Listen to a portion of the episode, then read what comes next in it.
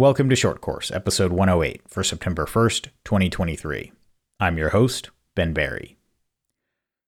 First, an update. Sorry for no podcast last week. I had intended to do one, but a confluence of three things is, as you can imagine, cramping my time right now. Uh, the first is our 10 week old has started, instead of going to bed somewhat regularly around 8 p.m., he started staying up till 10 and even 11 or 11.30 like last night. So time in the evenings has been at a scarcity. Uh, the second thing is the North Carolina section match is two weeks away, which means Steph, as the section coordinator, is sort of in crunch mode, and so I end up uh, helping out with uh, with the kids more in the evenings, which is fine. Everything's give and take. I, I don't mind that, but it definitely has pushed back other priorities. Um, unfortunately, including the podcast. Not that I've had a, a ton to say, like I've mentioned for anybody that uh, wanted to hear it. I've certainly been on a few debates in the past few weeks, so there's there's plenty to hear from me if if that's what you're looking for. Uh, and then the third thing is just a, a sort of personal note. I, I, have taken on a new role with more responsibility at work. Why has this come along at the same time as the USPSA area director? I you know I couldn't tell you. All I can say is when it rains it pours. But I am.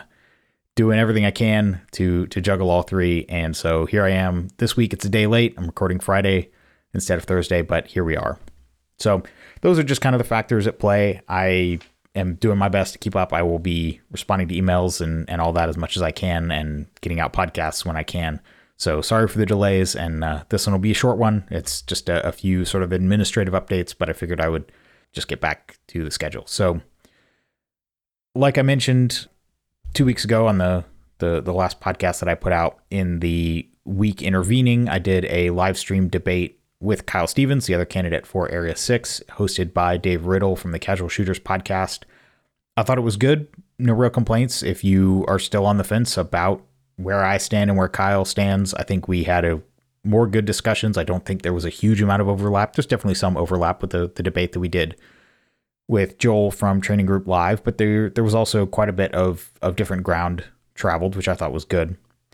Uh, but I will say, also more interesting, certainly to me, was the debate that Dave did the night before with Luigi Lee and Yimin Lin, the two candidates for president. Now, as I've said, I already favored Luigi. I know him to some degree. We've we've been acquaintances He's always been a good dude. When I talk to him, he and I are on the same page about things. I get the sense that that he's interested in similar things to what I'm interested in. I, I get the feeling that when I talk to him, he's genuine about these things. So I I was already predisposed towards him, but I think if you are on the fence, watch that debate. Uh, the contrast was was very stark, in my opinion. Um, Luigi was prepared; he had facts and figures, and Yimin just kind of offered excuses and hand waved at things. That was my reading on it. Maybe I'm predisposed to see that because that's that was my my prior impression of either of them, but I thought it was I thought it was even more stark than I would have expected. So if you are on the fence about that, definitely go watch. I, I found that one to be pretty eye opening. Where, like I said, I think the, the the debates that I've had with Kyle have been a little more straightforward, but certainly if to anyone that's on the fence, I'm, I'm glad that we did that we did them, and you kind of got to see the the contrast between the two of us. So those are out there. Like I said, if you have some time and you haven't already made up your mind or you haven't already voted, I think they're worth watching. On that point, as I've sort of alluded to, the voting for the runoff is open. Uh, it opened August 30th, which I think, yeah, that was two days ago. So it was Wednesday of this week. And I know a lot of people go ahead and vote as soon as it's open no big deal. Uh, but if you are not aware, you have not voted yet, look in your email or just go to uspsa.org slash vote. You'll be able to log in with your USPSA credentials and then it'll redirect you to the election firm website with your, you know, the election firm will know your membership number, however that, that works behind the scenes. So everybody listening to this who's a, you know, an active member and everything can vote for president. Obviously people who are in area six can vote in the Area 6 runoff. And like I said, I if you're just looking if for recommendations or an endorsement, I think Luigi is the way to go. Obviously, I would appreciate your vote if you choose to agree with what you've heard from me over however long you've been listening to this podcast. The update that in some ways is actually fortunate that I waited to record until today is that the board minutes from the from the August meeting came out today. So though typically they've been meeting the last Tuesday of the month. This month they met the last Monday. My impression, my understanding is board meetings are being moved from Tuesdays to Mondays because one or more board members have a conflict on Tuesdays as a sort of standing thing. So not really super relevant. It gives them another day to prepare the minutes before they're typically posted on Friday. So those minutes were posted for this week's meeting and I can talk about them. Now, it is worth mentioning, and I mentioned this on the, the, the podcast interview with Dave Riddle. There have been two USPSA board meetings since the first round election results were announced, and it looked like I am statistically based on the outcome of that election, I am I'm favored. I am I have I had the most votes in that round of the election. And so it seems likely, unless something dramatic changes, which I'm not trying to jinx anything, I'm not trying to say, you know, I'm a shoe in or anything, but it seems likely that I that I will end up being the next Area 6 director based on those results, if nothing else changes. So I thought, okay, let me start getting in these board meetings because I might actually, you know, have a reason to be there. And I've reached out to Ted, who's Ted Murphy, who former Area 8, now the serving president until the term is up at the end of this year. I had reached out to him and Donna and said I would like to join the meetings as a silent observer. I was referred to the policy, the, the board meeting policy that is posted on the website, which is titled and explicitly says that it relates to the in person board meeting. Now, this is not this is not the in-person member meetings that happen at, at nationals. This policy, as I read it, refers to the in-person board meeting that typically happens in January of each year, where the board actually comes together for a weekend and has basically two days, six or eight hours a day of, of meetings. That that's the only policy on the website. That's what I was directed to with regards to attending the the, the, the online meetings as a guest. And that policy, well, first of all, it the right in the name of it, it applies to the in-person board meetings. Uh, second of all, it refers to bylaws that do not exist anymore. It refers to bylaws that were rewritten in the bylaws rewrite that was done in early 2022. So Mike Foley was removed as president in August of 2021. The board declined to hold the special election to replace him until they had rewritten the bylaws uh, in a few significant ways one of which being moving the president from being a, a full time 150K position down to a part time 50K position. They also did things like adding this now infamous requirement that members of the board be a range officer. And so, as a part of those bylaws, they also rewrote the the bylaw that stated that board meetings were closed, but you could be brought in as a guest. There, there also used to be a bylaw saying that members of the board could vote to include, could basically call a vote to say, I would like to bring this person as a guest. Anybody could do it. And it required a, a certain, a certain number of votes for that to pass. That was all removed. The current version of the bylaws since the spring, I believe it was January or February of 2022 says 5.9 board meetings. All board of directors meetings shall be closed to individuals and organizations other than those authorized by the board of director policy. That's what it says. Meetings are closed, except for this policy, which, as far as I can tell, doesn't exist. Maybe there's some internal policy, but when I asked Ted and, and Donna, I was at that this is they, they pointed me to the in-person policy, which to me does not apply to these Zoom meetings that happen once a month. And okay, I read that as saying I have to give 14 days notice because that's what the in-person board meeting requires. I have to give 14 days notice to be included. I did that for this month's meeting and I got crickets. I did not hear a single word in reply. I just said, I request to be included. I'm submitting this with enough time. No response whatsoever. So I can't say I'm especially surprised, but I am disappointed. That said, it was interesting to me that when the agenda for this meeting that just passed came out, there was an item on it that said virtual board meeting guest policy discussion. So there was an item put on the agenda for this meeting that was scheduled to happen this Monday to discuss, it sounds like, a policy around exactly what I'm asking about. What is the policy for guests to virtual board meetings? Which to me is a tacit acknowledgement that the policy that I was directed to, this in person policy, does not apply here. Even if it did apply, it refers to bylaws that don't exist anymore, so the policy needs to be revised. That's a separate issue. this board meeting that happened on Monday ended up going for four hours. They covered a whole bunch of stuff. They spent an hour in executive session about member discipline with no resulting vote. So who knows what they were talking about for an hour, but they made they wanted to make sure it wasn't on the record. So of those four hours, they spent a bunch of time on a bunch of different things, and they never got to this virtual board meeting guest policy discussion. So it sounds like maybe they'll get to it in the September meeting, maybe. So at best, maybe I'll be able to join a few meetings before, as, again, assuming I'm elected, before my, my term would actually start.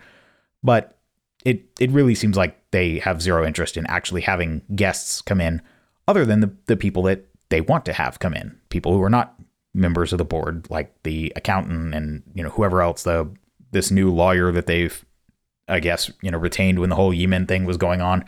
They they can come right in, but a leading candidate for area director who wants to try and make some progress and get somewhat up to speed with what I'll be jumping into, crickets. So, what was interesting in the meeting minutes, there was some relatively straightforward stuff that I think is relatively uncontroversial. They did some some business around the World Speed Shooting Championship policy and what are they going to charge for match slots and someone was appointed to the multi-gun committee. So, you know, some some typical business stuff. Like I said, there was this hour of executive session about member discipline. Who knows what it was about? Who knows what the outcome is? But the thing that is sort of the hand grenade that's been lobbed into the middle of the election is the fact that the board has they stated in the minutes from this meeting that at the next meeting they will be voting to remove the bylaw that requires a range officer certification to serve on the board.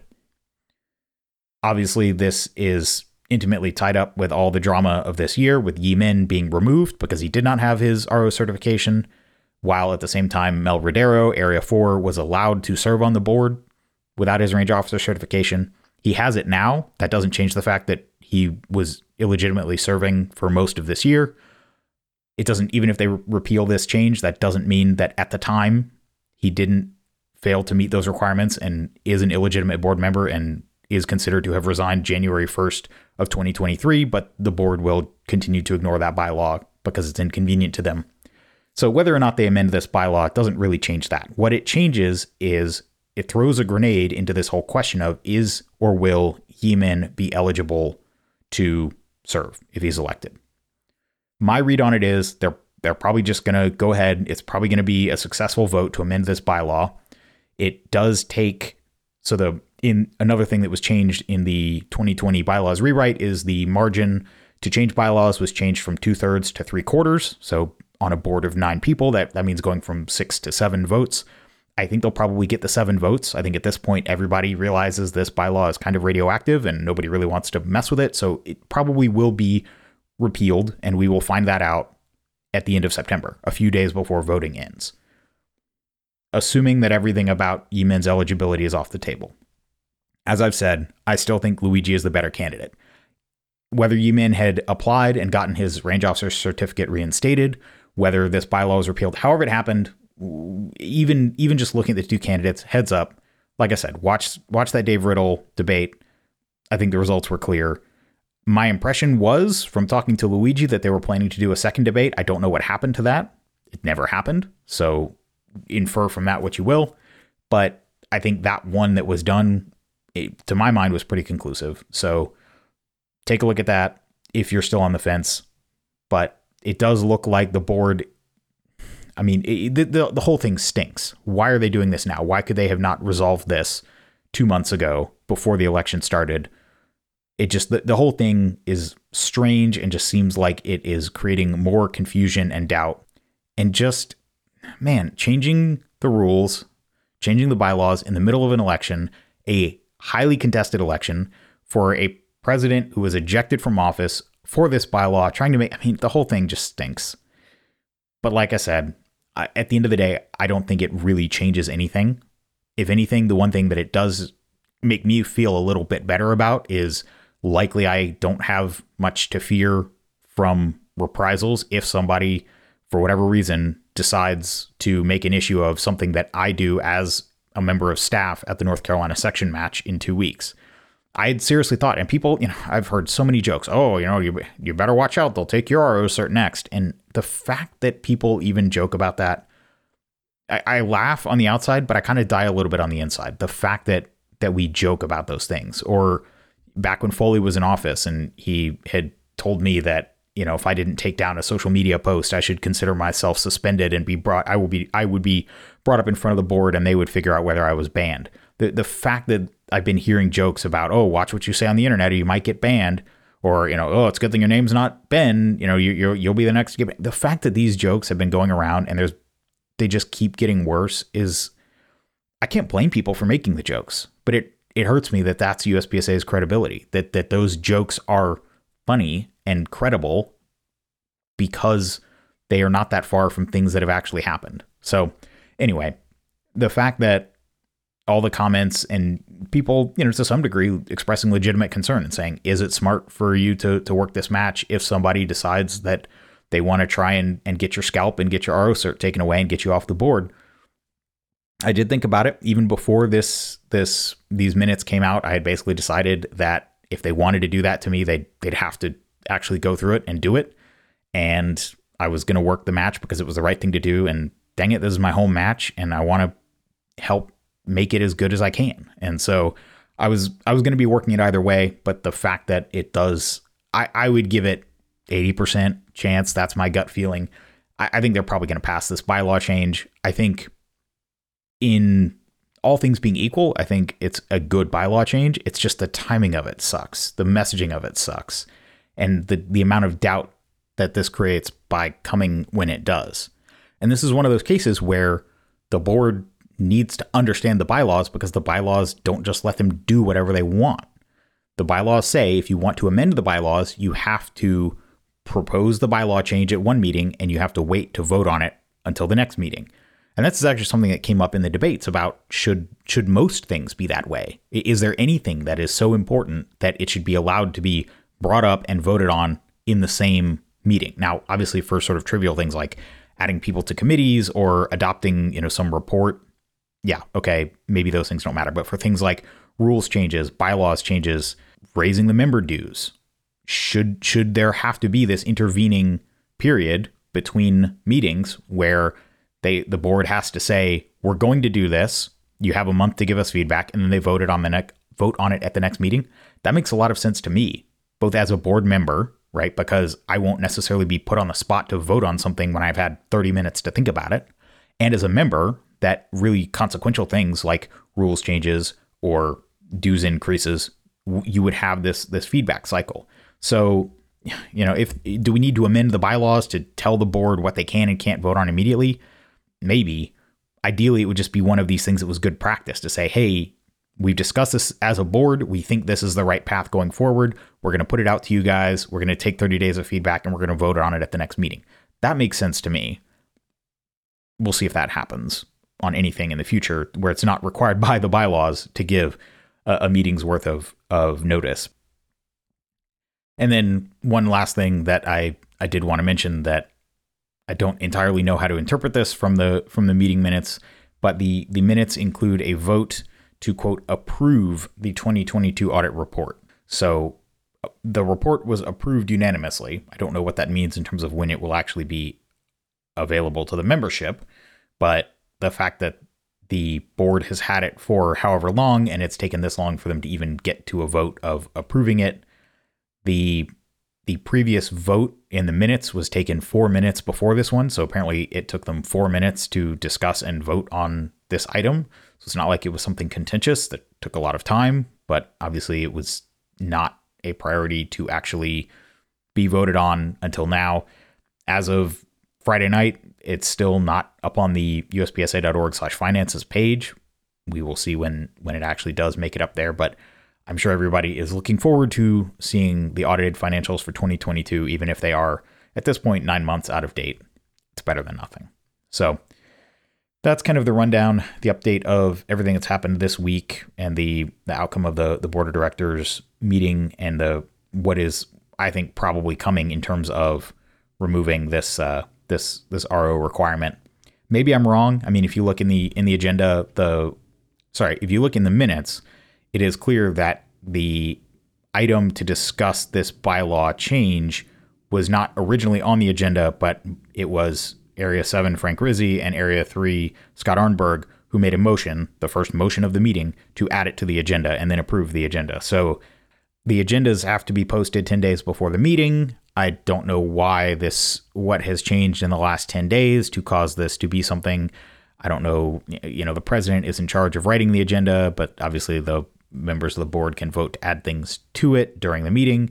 So I, you know, maybe maybe Frank and Scott end up being the only two votes in favor of it, and it goes down in flames. I don't know, but I think it's interesting that it's happening. It will be voted on at the next meeting, but like I said, either way, whether whether Yi Min is eligible or not to to serve, I don't think he's the guy, and so I've cast my votes, and I encourage you, if you have not already, to get as educated as you would like to be. Read the candidate bios on the website, watch the debates that Dave from the Casual Shooters podcast did with all of us. If you want to see the one that Kyle and I did with Joel from Training Group Training Group Live, that one is up there as well. And yeah, I'll stop beating this dead horse. Hopefully, we'll uh, we'll be able to put this whole election talk behind us one way or another soon and get on with actual shooting related stuff and and making the sport better. So thank you for putting up with all this and for the delays and hopefully I'll be back to talk again soon with some more interesting topics and interesting stuff to talk about coming out of what is hopefully another successful North Carolina section championship. So that wraps up this episode of Short Course. If you want to get in touch with me, my email is ben at berryshooting.com. Talk to you next time.